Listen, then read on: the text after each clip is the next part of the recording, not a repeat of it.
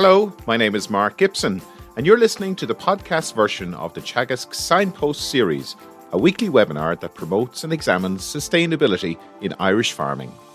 So, hello, and you're very welcome to this morning's Signpost webinar. We hope you're keeping safe and well wherever you're joining us from today. Today, we're going to be talking about sustainable energy options in agriculture. Recent figures from the Sustainable Energy Authority of Ireland show that Although our, the country has committed to reducing its CO2 emissions by 4.8% per annum from 2021 to 2025, the related emissions instead were up by 5.4% in 2021. So there's plenty of opportunity for sectors such as the agricultural sector to respond to this demand for renewable energy.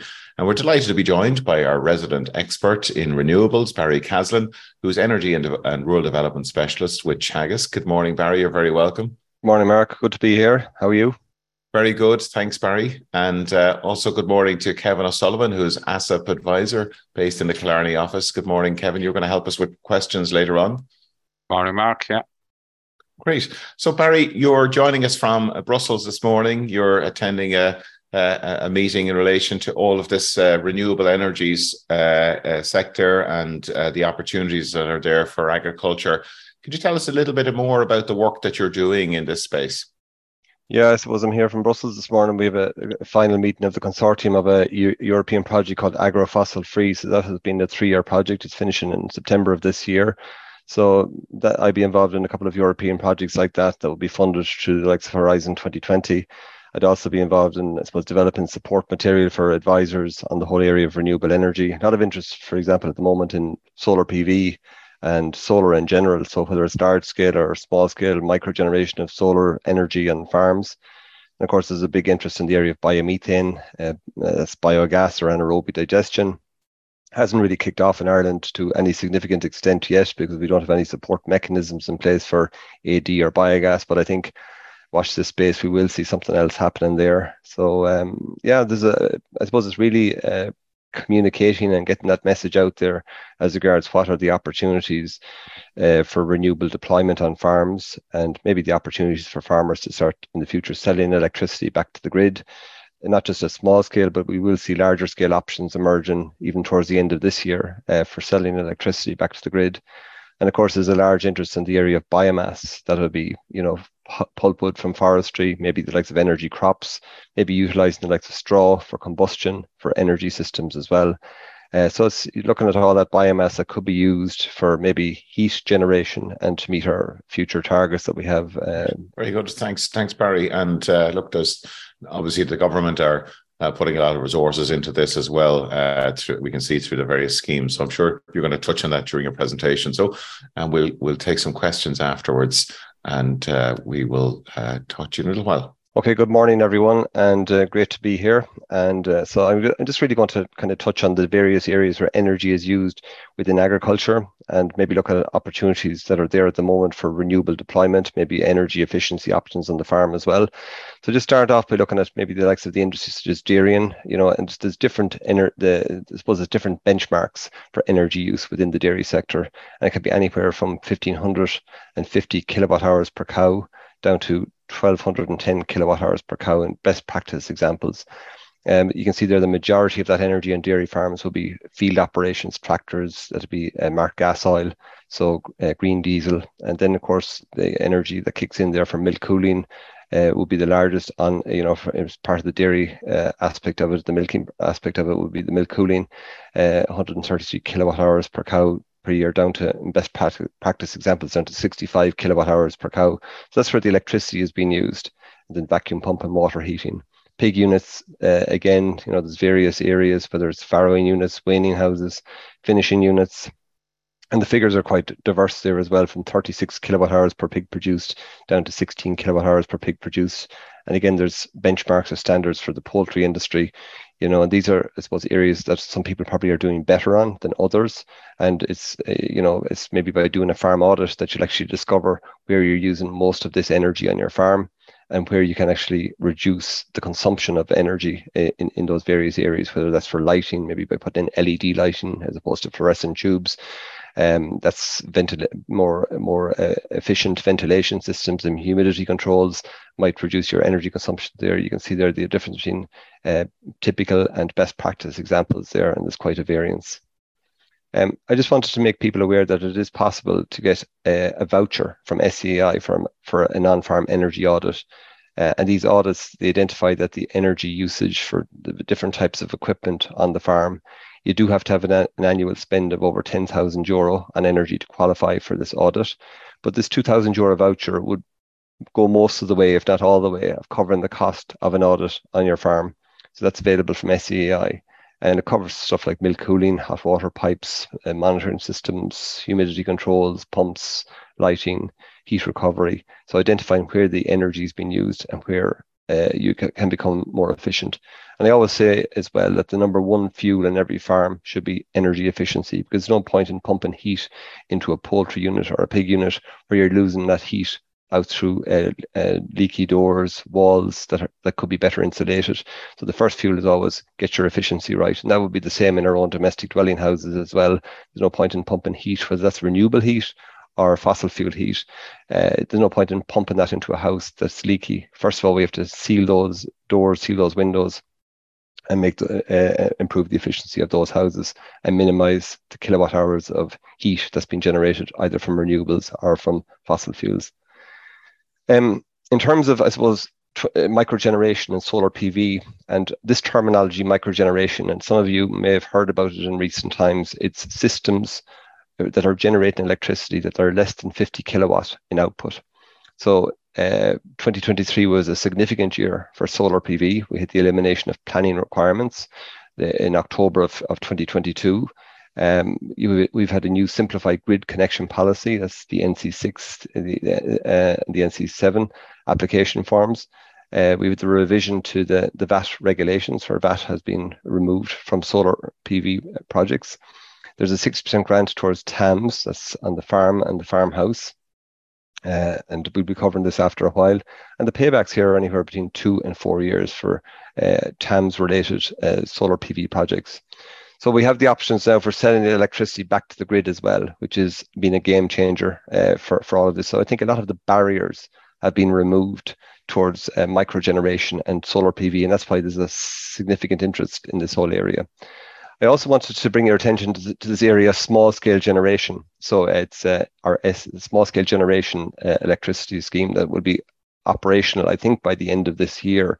So I suppose just watch this space really is the government is in the process of developing this type of support mechanism because most people will be familiar with the microgeneration, may have heard about it at this stage, that's small scale, less than 50 kilowatt.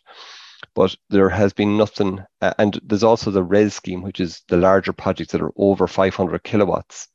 Uh, you know, where we see hundreds of acres covered in the likes of solar PV panels or wind turbines, those larger projects are covered by RES uh, Renewable Electricity Support Scheme, RESS. But there, up to now, there's been nothing in between. So between the 50 kilowatt and the 500 kilowatt uh, range.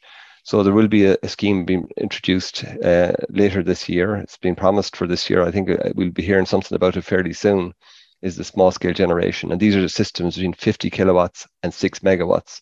Uh, so there'll be project. I think there'll be opportunities here, even for you know farms and businesses to start exporting electricity. Projects maybe up to one megawatt. Uh, we will see community projects going up to maybe six megawatts. So the, the terms and conditions haven't been released of this yet, but this is what is uh, has been outlined in the consultation. And so the details are going to be released fairly soon.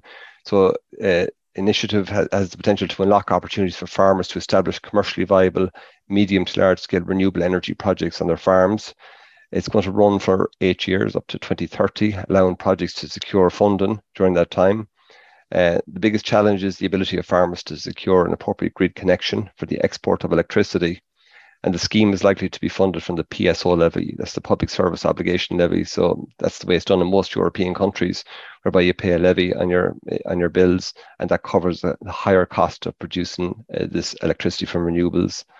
Uh, the government believes that the scheme could deliver 800 megawatts of renewable renewable electricity, equivalent to 4,000 acres of solar panels, by 2030.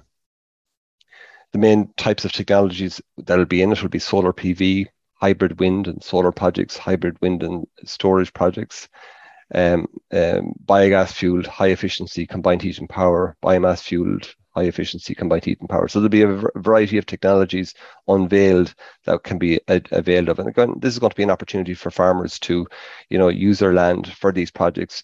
Microgeneration type projects of less than 50 kilowatts are more relevant to, you know, your own self-consumption on the farm. It's not really a diversification opportunity. It's not an opportunity for making money um, out of the process uh, you know, of selling the electricity, even though you can sell in a microgeneration scenario. This small scale generation will be more of a diversification opportunity. It will allow you to export electricity and set up projects they're uh, commercially viable on your farm and start selling renewable electricity. So it's just it's a space to, to, to watch really.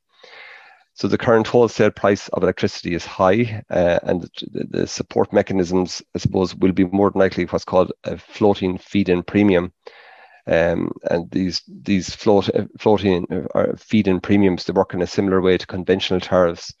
So farmers will receive a premium on top of the market price of their electricity. That's the way it's expected to work. So if the price of electricity goes below a certain level, um, you know, the market price of electricity uh, about two years ago was around five cent per kilowatt hour. At the moment, it's around 14 to 21 cent per kilowatt hour. So if if it goes below a certain level and uh, that's where this feed-in premium would come to top that up to ensure a guaranteed payback on the investment. So I suppose it gives a bit of confidence to people who are investing in these type of projects, whether it's a community-led project or whether it's a uh, on your own farm. Uh, and you're investing in the project yourself, it gives you that surety that you'll get the payback on your investment.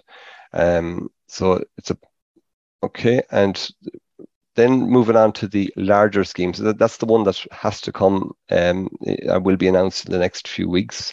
Certainly, it'll be announced by the end of the year, and that we know where, where we stand in terms of support mechanisms that will be in place, whether it's a capital grant towards projects or whether it's a, a, floating feed-in premium. But this one here, the RES, the Renewable Electricity Support Scheme, we do know about. So that's expected to deliver between two and a half thousand gigawatt hours and 3,500 gigawatt hours in renewable electricity across 26 and 2027. Uh, so RES, it's a competitive auction-based system uh, where developers of renewable energy projects, both wind and solar, they compete with each other uh, for government support. Um, so there's a RES three auction. We've already had two auctions under RES. So we had RES 1 and RES 2, and RES 3 is due in September of this year. And I suppose this is the support mechanism that's really leading to the deployment of a lot of solar PV right across the country. So there is an expectation that we will see in the region of between maybe 30 to 40,000 acres of land covered in solar PV with solar PV panels by 2030 to meet this target that we have there. There's a target of eight gigawatt hours from solar PV by 2030. So we, uh, and that's part of the climate action plan.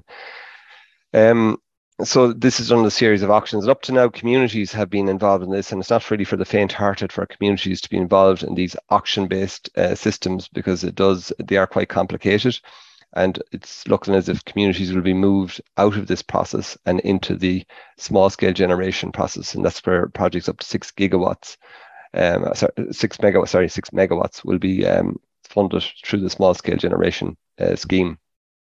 So that'll be, um, um, I suppose, easier for communities to get involved, or theoretically, it should be easier for communities to get involved uh, by moving them out of RES and moving them into small scale generation uh, as a funding mechanism. Okay. There's also funding there for communities. So despite the removal of community category from RES 3, there's uh, an obligatory community benefit fund that remains in place. So any of those big RES projects, they have to uh, set aside a certain amount of money within their projects to, for a community uh, benefit fund. Uh, so that provides money for communities in close proximity to RES funded projects for the duration of the support scheme. And the support scheme is always there for 15 years from the time that it's given the approval. Um, there's also community projects there under SEI, Sustainable Energy Communities uh, Program. So that's something that I know that you highlighted on signpost in the past. Uh, there's a great example of, a, of an SEC. And in Ireland at the moment, there's probably around over 600 different sustainable energy communities um, that are that are listed with SEI at the moment. Uh, there's a couple of those are farm ones. Was a great example in Dingle, and I know you you, you highlighted this one in the past, uh, where they developed a master plan in that region, looked at uh, what type of um, efficiencies are uh, being achieved in the various and a number of farms where they carried out audits on those farms uh, and they found where the main energy was being used and where savings could be made. And they've also, um, you know, they're working together as a as a community as well in terms of um, buying solar panels and you know better buying power in terms of working as a group as opposed to working as individuals. Um, at the moment, we have no support for the area of uh, anaerobic digestion or biogas in Ireland. So there is an expectation that we will see uh, a renewable heat obligation or an RHO uh, that'll be put in place to incentivize the use of renewable fuel. That's set to begin in 2024. Uh, a technical consultation was due to be undertaken in March of this year. It hasn't really happened yet. Um, we we have a support scheme for renewable heat that was launched in July of 2019 and this was uh, you know that's for biomass type boilers for pig units or poultry units um, you know our hotels or hospitals uh, any large buildings can put in biomass boilers initially the emissions trading scheme sector was um, um, uh, omitted from this they weren't allowed to apply so but now in, in in recent months it was relaunched and it's now open to farmers and as well as the ETS sector. So there's a wide group that can avail of the SSRH or the support scheme for renewable heat, which uh, I'm going to go into a bit more detail on in a few minutes. So the support scheme for renewable heat that offers ongoing tariffs for 15 years for using heat from biomass or biogas, as well as a 40% grant for air, water, or ground source heat pumps. And TAMS 3 also provides grant aid for biomass boilers and heat pumps. And just for your listeners to give you an idea about the the whole biogas process and what you know what, what's involved in it. You know the, the opportunities are here for farmers to maybe su- supply manure maybe slurry for larger projects. I'm not too sure what way the whole process is going to work but i think it'll be larger type projects than has uh, evolved across europe.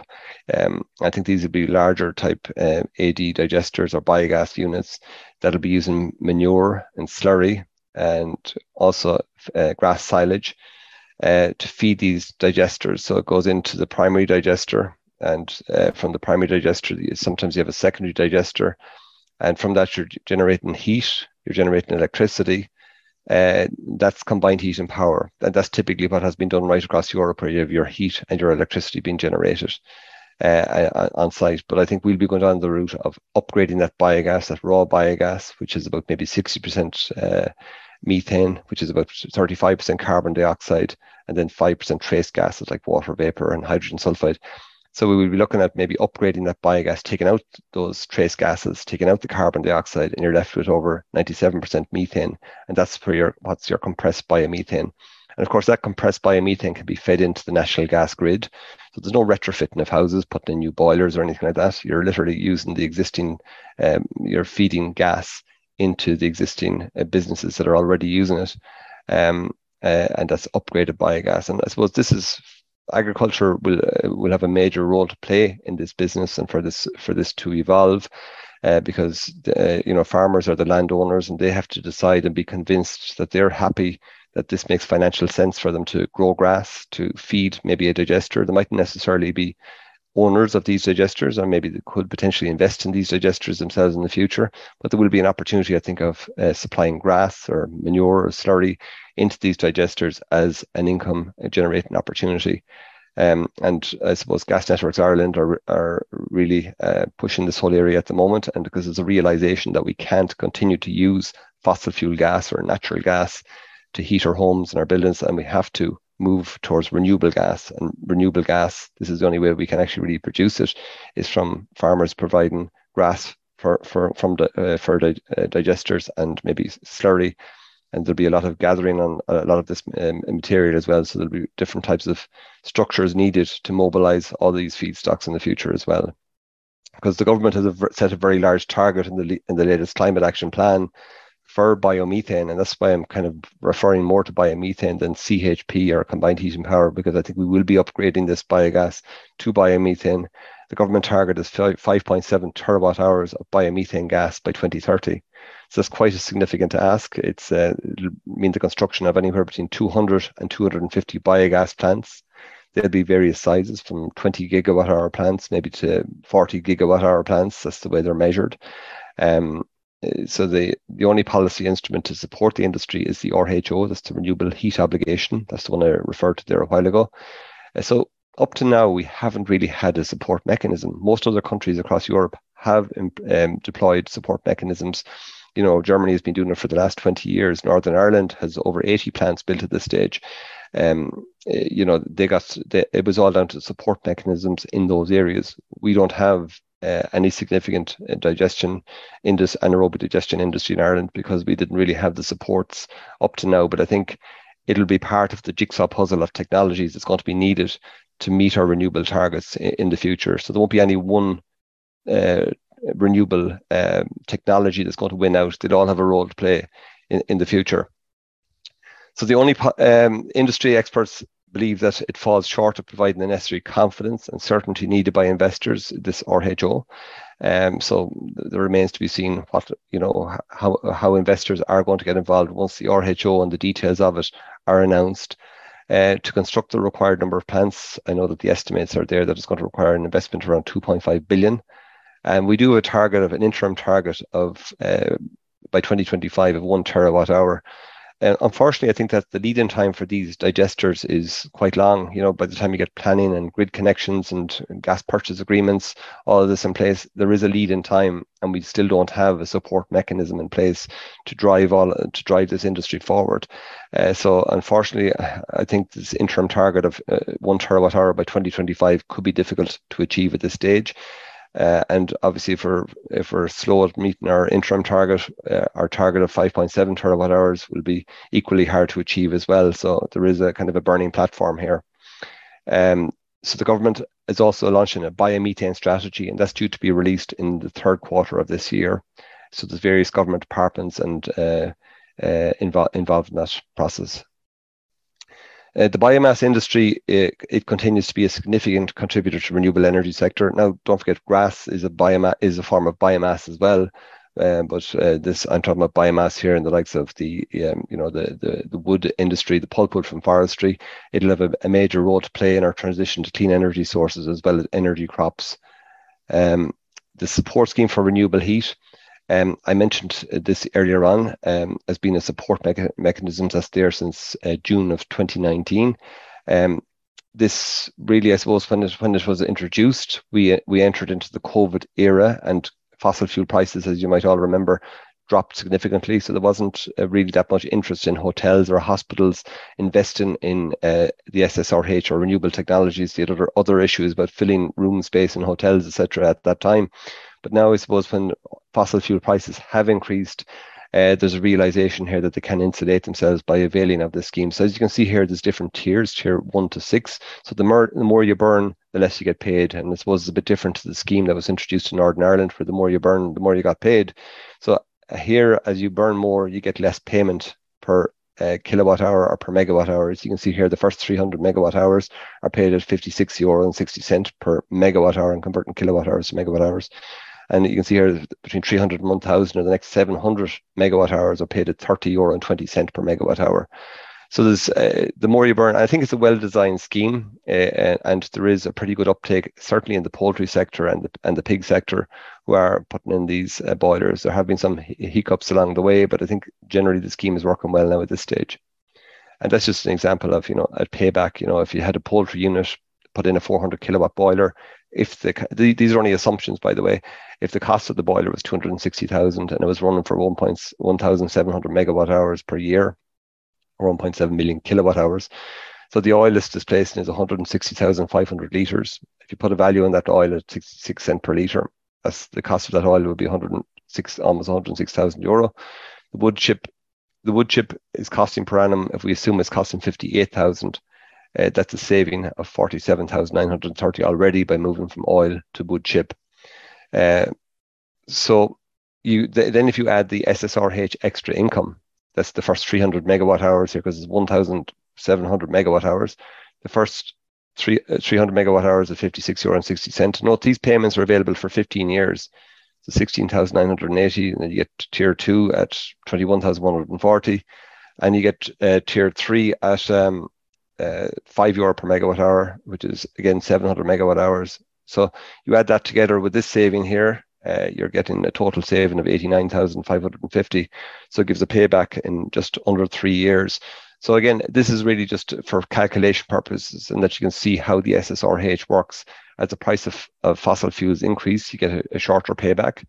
Um, uh, but as the price of fossil fuels come down, you get a. Uh, but I suppose the expectation is that we will see this price going up and up with carbon taxes, etc., and to and to move a move to decarbonisation.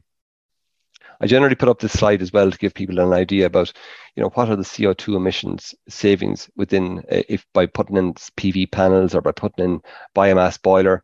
So grid electricity, if you go onto the SEI website, SEAI website, the Sustainable Energy Authority of Ireland website, and you just Google their um, SEAI emission factors, you'll see all these emission factors for grid electricity, uh, coal combustion, kerosene, uh, and they're kilograms per kilowatt hour is generally the way that they're measured. So grid electricity would be 0.346 kilograms of CO2 per kilowatt hour. And that figure has been coming down over the last number of years. I remember, I remember about maybe 10 years ago, that figure was over 0.6 uh, kilograms of CO2 per kilowatt hour. But because we have so much more wind, we have over 40% of our electricity is coming from wind now at the moment. Uh, that figure has come down to 0.346 and will come down more because we have a target of 80% uh, of our electricity coming from wind from renewables by 2030 so that that that will come down more as we charge our cars and heat our houses using grid electricity. That'll mean that that uh, operation will have a lower carbon footprint as a result. Um, so just to give you an idea, if a five kilowatt PV system generating 4,200 kilowatt hours or units of electricity per year, that would avoid 1.45 tons of CO2 per, per year.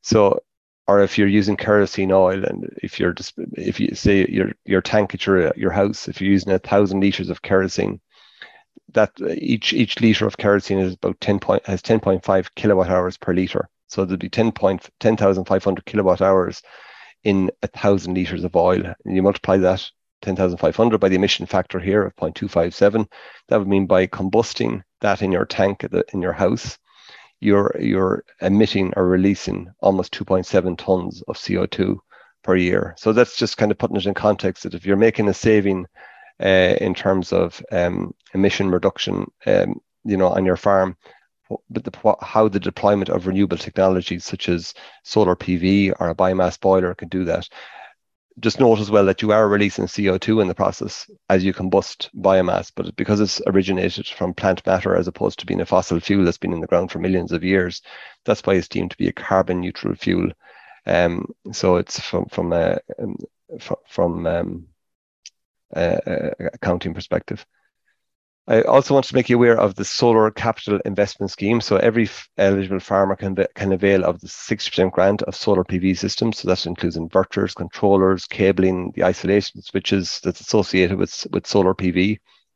It falls under what's called a standalone investment ceiling of 90,000 euros so it doesn't affect um, uh, you know alternative measures uh, under TAM. So in the past, for example, the solar grant used to be 40%, but if you got a solar grant, it would affect you getting maybe grants for slatted tanks or other buildings on your farm. But this now, the solar capital investment scheme is a separate silo of money. So if you invest in this and you get your 60% grant, it doesn't affect you getting drawing down money for doing tanks over the rural development program period, which will be for another five years or so. Solar panels cost vary depending on the type, the quality, and the size of the system. If your solar quota is over the reference costs, you have to pay the difference, which is, is um, which is not eligible for grant aid. So there's reference costs that are uh, there by the department, and you have to, um, you know, if you go above those, um, you, you don't get paid the difference. If you go below those, you get paid for whatever the cost of those panels has been.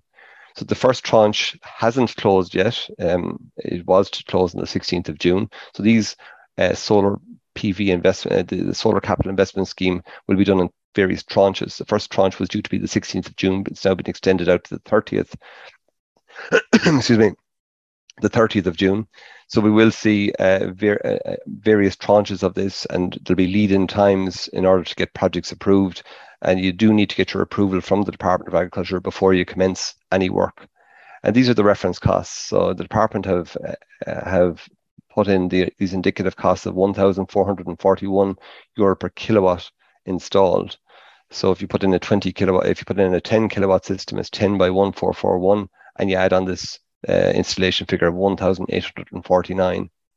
So if you take a 10 kilowatt peak in output, that would work out as uh, uh, 10 by 1441 plus this 1849, and you get 60% of this figure. So the maximum amount that you could get in terms of grant is 9,917 towards this project. So it's quite a good and generous grant, and um, I suppose it is going to help us in meeting our targets of the eight gigawatts of solar PV on roofs and also uh, and, and and also on larger projects by 2030. So I think this kind of uh, initiative is, is really necessary and creating this burning platform that people realize that this is a good offer and it is something that should be availed of. Solar PV rechargeable batteries are also eligible for grant aid.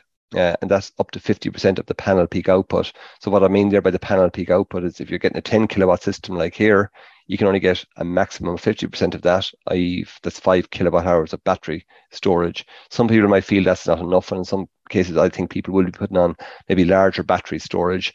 Um, uh, but they will only get TAMS grant aid of up to five kilowatt hours of battery storage. So the reference cost in this works out at it's 703 per kilowatt hour, so it'd be five by 703. It's 4268.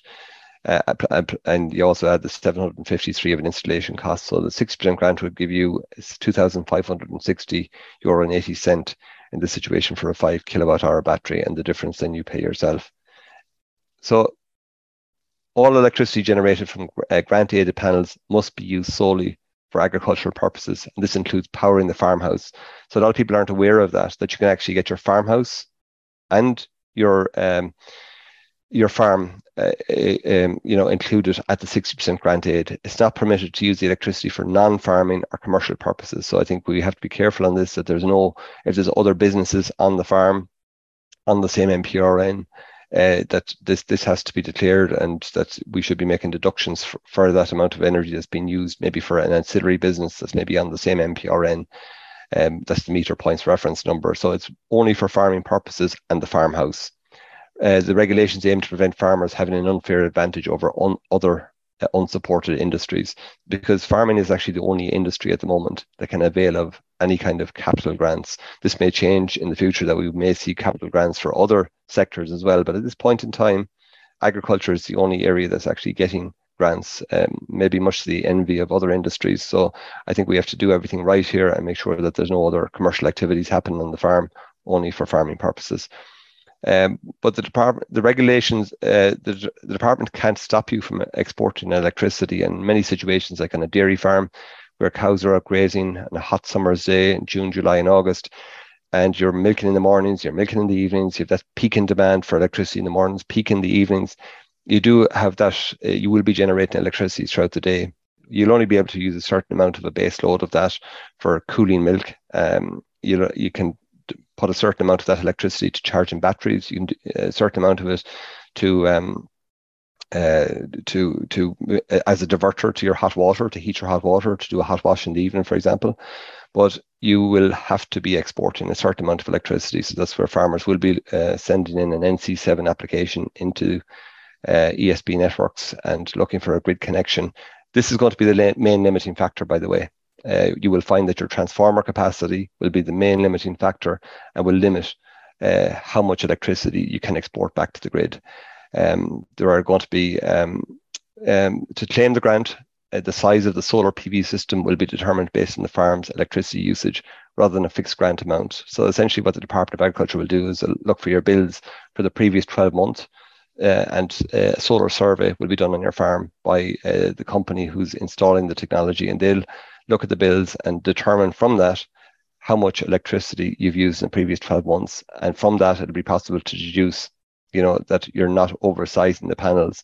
And to be quite honest, it doesn't make sense to be oversizing the panels because uh, if you if you do oversize panels, you and you don't have the electricity, you don't have the export capacity for it, you're going to end up putting in uh, export limiting systems um, at another cost because you just won't be able to uh, export electricity at certain times. So the solar survey, what they're looking for there is the previous 12 months electricity bills, the proposed PV panel output, the proposed battery output, the system mounting, mounting specifications. Only one house can be considered in the demand calculation. Um, so sometimes you might have the parents' house, you might have a son or a daughter in proximity. It can only be one house that can avail of uh, this, uh, only one farmhouse that can avail of the grant.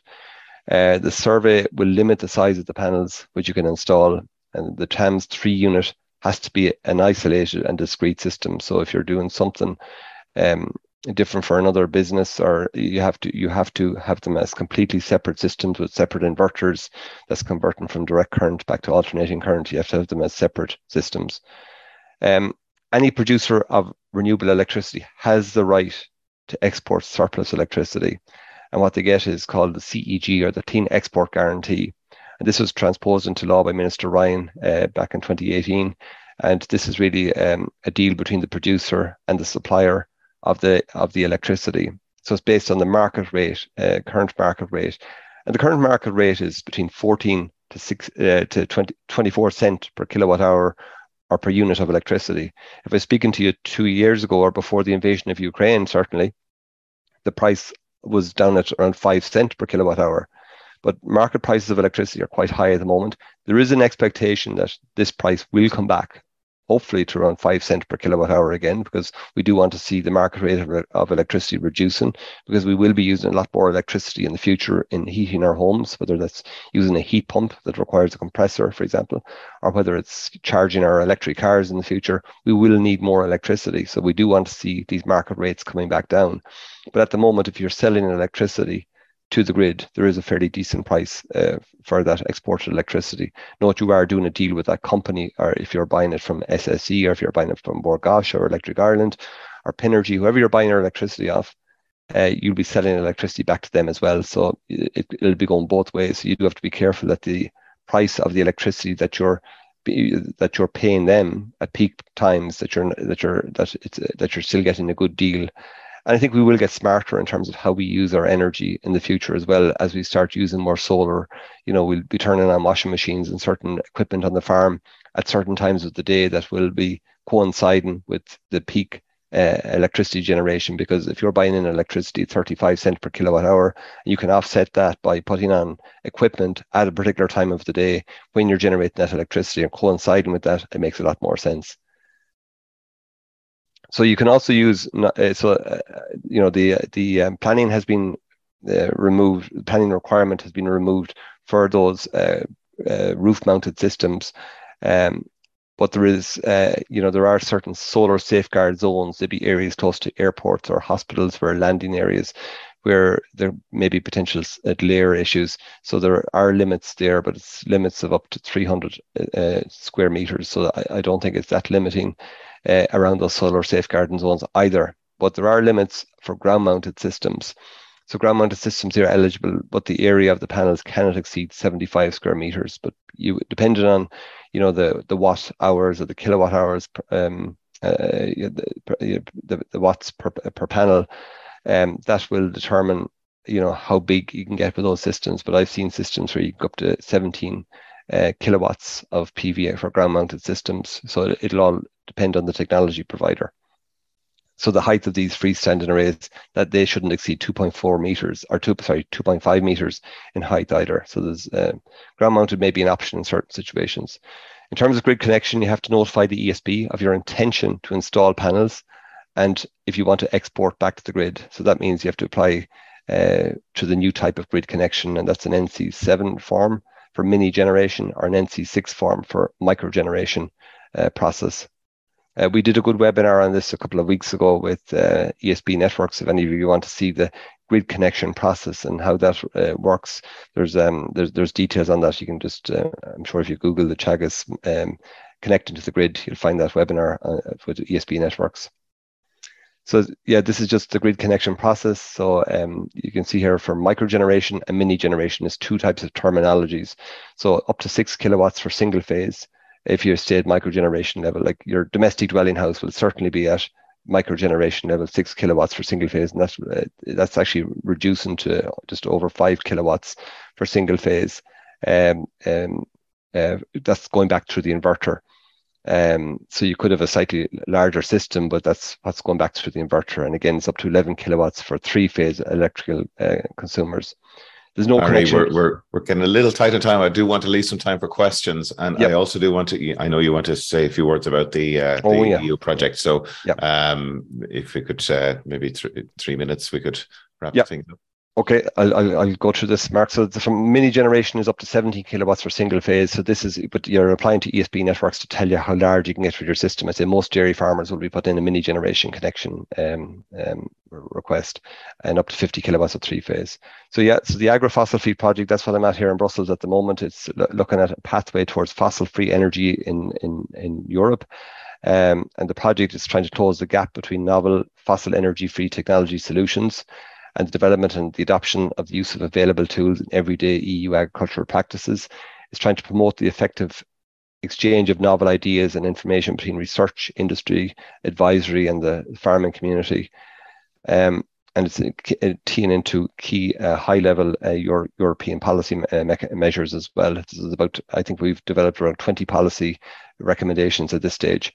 Um, the, the you can uh, one thing I would say, Mark, as well is that if people want to register um, for on the agrofossil free uh, um, um, uh, platform, you can register and see all these different technologies that are available and are being used right across Europe, from small scale hydro to solar systems. Um, to small scale digesters. There's, there's a whole list of different technologies that are on that register that people could get an idea uh, uh as to what's being used uh, uh, to decarbonize or defossilize their energy use in farms across it. So that's the, that's the website that you can uh, register on. Okay, so that just gives you an idea, and you can just browse there to see the different FEFs or solutions used. So final slide, so there's opportunities for the development of renewables on farms. There's great, there's roofs, there's land space. Dairy farms that operate spring calving systems produce most of their milk in the summer, coinciding with the solar gain uh, in, during the summer. Audits are something that people should be availing of to provide valuable information. Electricity prices have continuously fluctuated in recent years and will increase electricity prices in the coming years is, is, is likely. So Ireland will see an increased shift towards farm use and the supply of renewable energy. So I'll leave it at that, Mark, and we'll go to the questions. Thanks. Thanks, Barry. We'll let you catch your breaths there for a moment. That was a real whirlwind uh, tour through all of the options available to, to farmers and um, look, there's a huge amount going on there, and obviously there's a huge commitment there from the government to support that transition to to low carbon energy production across the country. Um, and maybe it's just worth highlighting to people as well that there's an event coming up uh, in July in Gurteen, Barry, um, the, yep. the energy and farm diversification. Uh, uh, uh, event. Uh, that that's a good opportunity for people to to get to see some of the the technologies and and meet some of the different uh, bodies that are involved in this space. Yeah, that'll be a fairly big event. Uh, it's it's in, pre- in, the past, market was referred to as the Energy and Agriculture Show, but we've broadened it to Energy and Farm Diversification Show this year to look at opportunities for farmers to diversify into different areas such as food and agri-tourism and uh, other rural development areas as well. So there'll be um, you know a big emphasis from the LEO and involvement in Tipperary LEO, uh, supported by the Department of Agriculture and Food here and also by AXA Insurance. So I think this will it'll be a fairly large event on the 20th of July in Gurteen College. So if anyone wants to see more information about it, just uh, you can um, Google the Energy and Farm Diversification Show 2023. Yeah, there is a, a, website there for people to register. It's a free to attend, I presume. It's just yep. uh, you do need to register. It's the best advice to register. Yeah, and there'll be a, there, there'll be a lot of exhibitors at it as well. You know, the providers of these different types of technologies, whether it's solar B, PV and all those different areas. So just, uh, I think uh, Google Energy. Uh, we'll put the link into the, the chat here. I've also okay. included a link for the, the platform uh, that you mentioned there to do with the agro fossil free project, which looks like a really interesting project. Barry, you covered a, an awful lot there in a very short space of time, and um, but people can look back at the presentation afterwards. Um, there was an issue. There has been an issue. A lot of discussion around the use of prime agricultural land for solar farms. Um, we had, I see a couple of questions coming in there around whether uh, farmers can claim single payment on, on this land. But um, just as a more general point, I mean, is there any concern there that uh, we could be uh, Im- impacting on our our our the, the, the food security. Um, I know there was a scheme there last year to support farmers to uh, sow more tillage land. Um, are there any concerns around that, or what? What's uh, what's the position there in relation to to uh, erecting these uh, panels on on better land? We'll call it. Yeah, I suppose the concern has been expressed, but not just for around panels, but also on the area of AD and the use of uh, you know land for growing grass to supply anaerobic digesters. And you know, the reality is that we we're suboptimal in terms of our output of grass per hectare. Uh, on uh, our, especially in our beef areas, we have over 80,000 beef and sheep farmers who are on average using around maybe growing around six ton of dry matter per hectare per, per year, whereas the optimal will be up around 10 to 12 tons of dry matter per hectare per year. So I suppose in a lot of beef systems and sheep systems, the output is it w- wouldn't be as high as it could be if land was limed and if the right nutrient was going back onto the land. Certainly, uh, from a sustainability perspective, you know you wouldn't be putting on chemical nitrogen uh, on land that would be uh, producing grass for anaerobic digestion because uh, that would affect the sustainability figures. Mm-hmm. And there are strict sustainability criteria at European level as regards how much um, you know what kind of uh, what kind of reduction in greenhouse gases is required compared to the fossil fuel alternative in order for it to qualify and meet the requirements of the of the renewable energy directive. So um, there, just to be aware of that, there is strict sustainability criteria. If this is to meet our targets going forward, it won't be accepted if we're not meeting the, meeting that. Um, in terms of uh, solar panels, is, is, is as well. Um, you know, sheep can graze around it. It is possible to carry out that type of agricultural activity.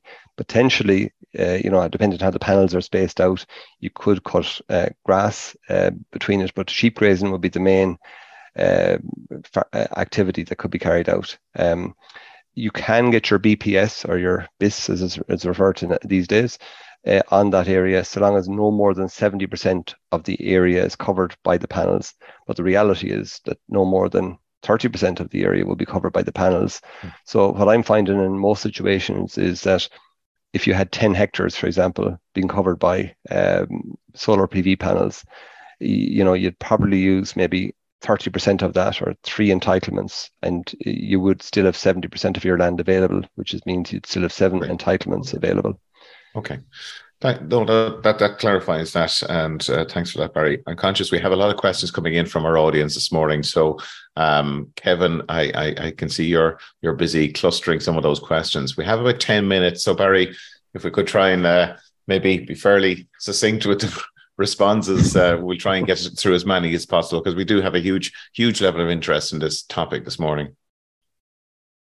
Very good, thanks, Mark. Um, uh, Barry, just there's a couple of questions just in connection to selling back to the grid. Uh, it it wasn't allowed uh, from solar grant uh, aided systems under TAMS two. Um, is it likely they will be allowed under TAMS three? Yeah, it is allowed. I, I suppose, as the department will say themselves, they can't stop you uh, the Department of Agriculture will say they can't stop you selling electricity back to the grid, but they don't want systems to be oversized, and systems should not be oversized because you will be limited by your maximum export capacity, uh, depending on your uh, transformer capacity in your local rural area. 90% of rural areas are on what's called 15 kVA transformers or kilovolt amp transformers, which means that you will have limited capacity to export electricity back to the grid in those areas unless you go to the high cost of upgrading that yourself, of upgrading that transformer capacity or putting in three phase supply yourself, which I don't think anyone is going to do. So it's it's the transformer capacity is the main limiting factor. Okay. And a similar question about the floating feed-in premium. Um, I suppose same applies in that case. Yep, the, the the floating. Well, we don't know enough about that, so I suppose we're in kind of um, in a grey area as regards speaking about the floating premium. That's going to be related to the um, to to the new scheme that's due to be announced later at the small scale generation uh, electricity generation scheme, and that'll be announced I think in the coming weeks, and we'll have an idea whether it's a capital grant and it'll be it'll these will be projects between 50 kilowatts and maybe up to six megawatts for community type projects. But I think we will see an opportunity here for uh, you know farmers, uh, maybe with they might have a, a, small industry on their farm, uh, or they may want to just export, put up maybe a wind turbine or a small area solar PV, not cover hundreds of acres, maybe a couple of acres with solar PV panels and export that electricity back to the grid. I think that there will be an opportunity in that as a diversification opportunity. And in order to get that surety of your feedback, uh, sorry, of your, of your payback, you, you, you will have that floating premium that will go above that will that'll be um, a buffer there that if you, if the market price of electricity drops to a certain level, that feed feed in premium will kick in uh, to to buffer that price. Very good. And in connection with the single farm payment and claiming uh, under the single farm payment, where does that stand with solar panels? Is a question co- coming up a few times. Yeah, I just mentioned that there to Mark there a while ago. So you can claim your BIS or your BPS on land that, that has solar panels. So so long as no more than 70% of the land is covered with the panels. But the reality is that uh, that I'm finding is that uh, it's around the 30% mark, that up to 30% of the land will be covered by the panels. And that's the reduction or, or deduction that you're making uh, on, on, your BIS application. It's generally on 25 to 30%. Question here, Barry, just from an advisor saying that 80% plus of sheep and beef farmers are not eligible for this 60% solar. TAMS grant uh, that solar companies are turning them down with the energy assessment. Uh, does that make any sense no, uh, they, are, to you? They are they are eligible. Uh, I wouldn't say eighty percent of them are not eligible. It's their farmhouse. You, I suppose. Look at the reality is that a lot of them are not using a lot of electricity at this time of mm-hmm. the year mm-hmm. in their sheds, but yeah. they are allowed include and a lot of sheds and farmhouses are on the same MPRN, the meter points reference number. Yes. So if they're on, the, that makes it a lot simpler. If they're on the same MPRN, if they're not on the same P- MPRN, they still can put in the farm yard and the farmhouse. Um, and the figure the department is if it's been if it's within 500 meters if, if they're within 500 meters uh, from, from one another the farmhouse would have to be supplying some t- type uh, some type, type of electricity on the field at the back of that farmhouse. It would maybe supplying an electric fence but that is providing for the farm. Yes. Yeah. Okay. Very good.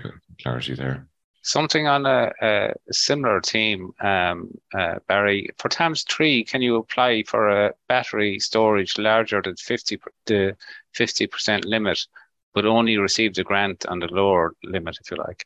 That's exactly right. Um, you so you can claim the 50%. So in that example that I put up there, it was a 10 kilowatt system. Um, uh, so all they can get is a five kilowatt hour battery system.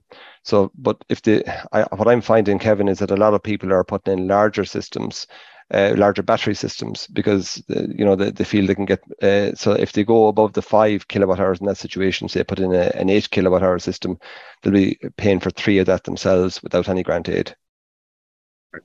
Um, just a comment here. Could you comment on revenue from micro generation and the tax-free limit for agriculture?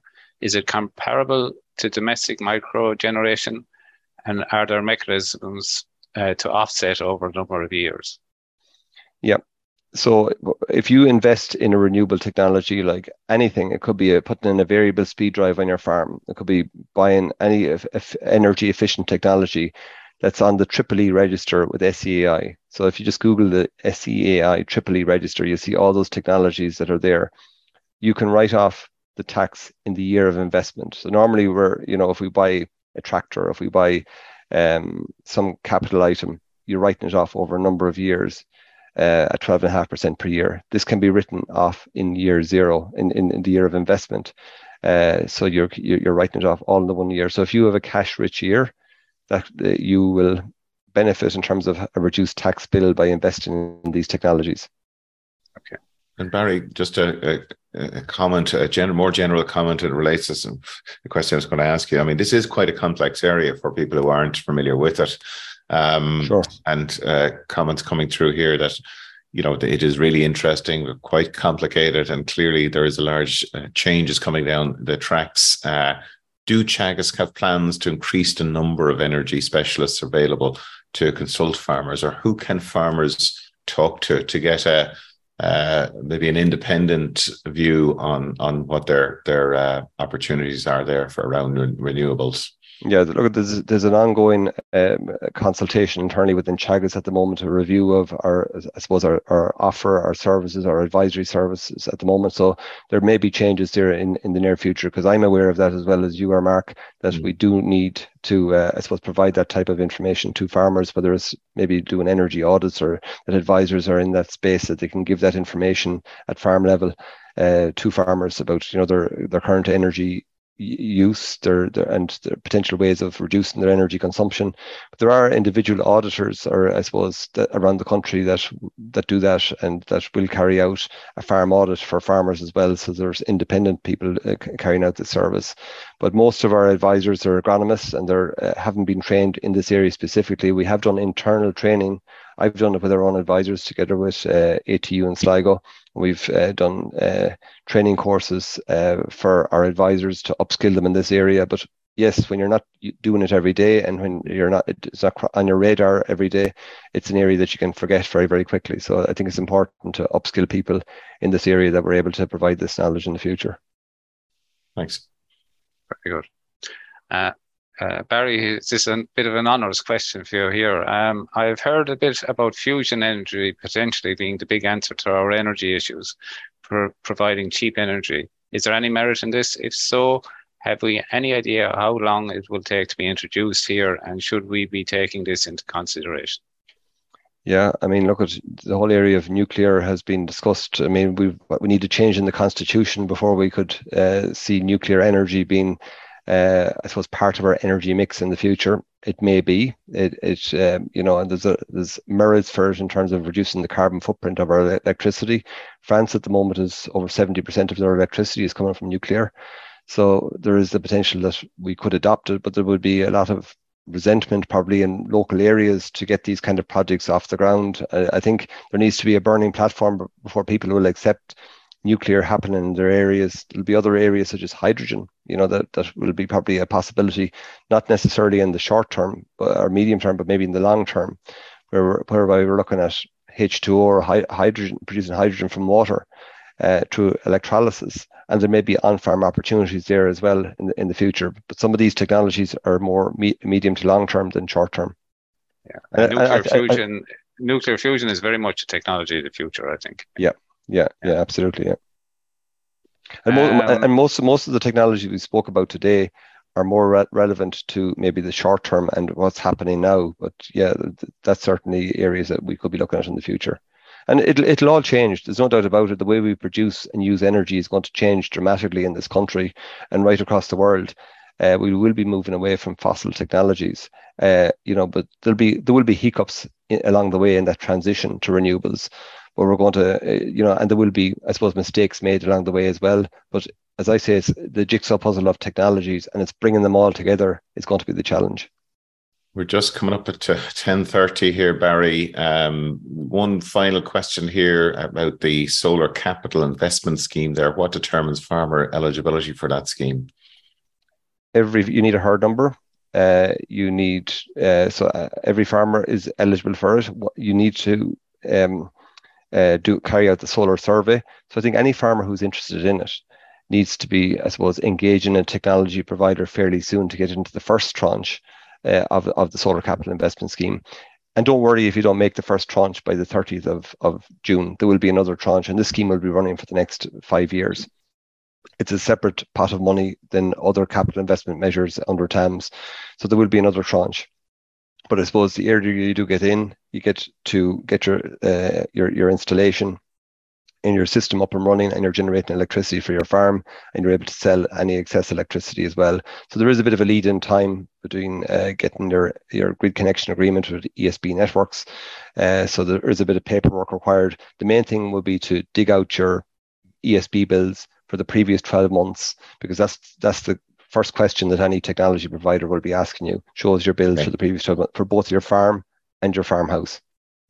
Barry, thank you so much for your time today. And I know you've you've had to step out of that meeting in uh, Brussels, but uh, we know it's, it really is an important topic for for everybody. And uh, uh, maybe to also make people aware that I know the, the Department of Agriculture have done some webinars and co- communications around the, the schemes as well, um, and uh, the, for people to go onto the Department of Agriculture website if they want further information. But I think uh, there's definitely uh, we might be getting you back again, Barry, based on the, the number of questions that have come through uh, this morning. No Kevin, thanks uh, so much for helping with with questions and um, a reminder. Yes, that that event the Energy and Farm Diversification Show takes place on the 20th of July in Gurteen College, County Tipperary. So you can find out information just on, on the website.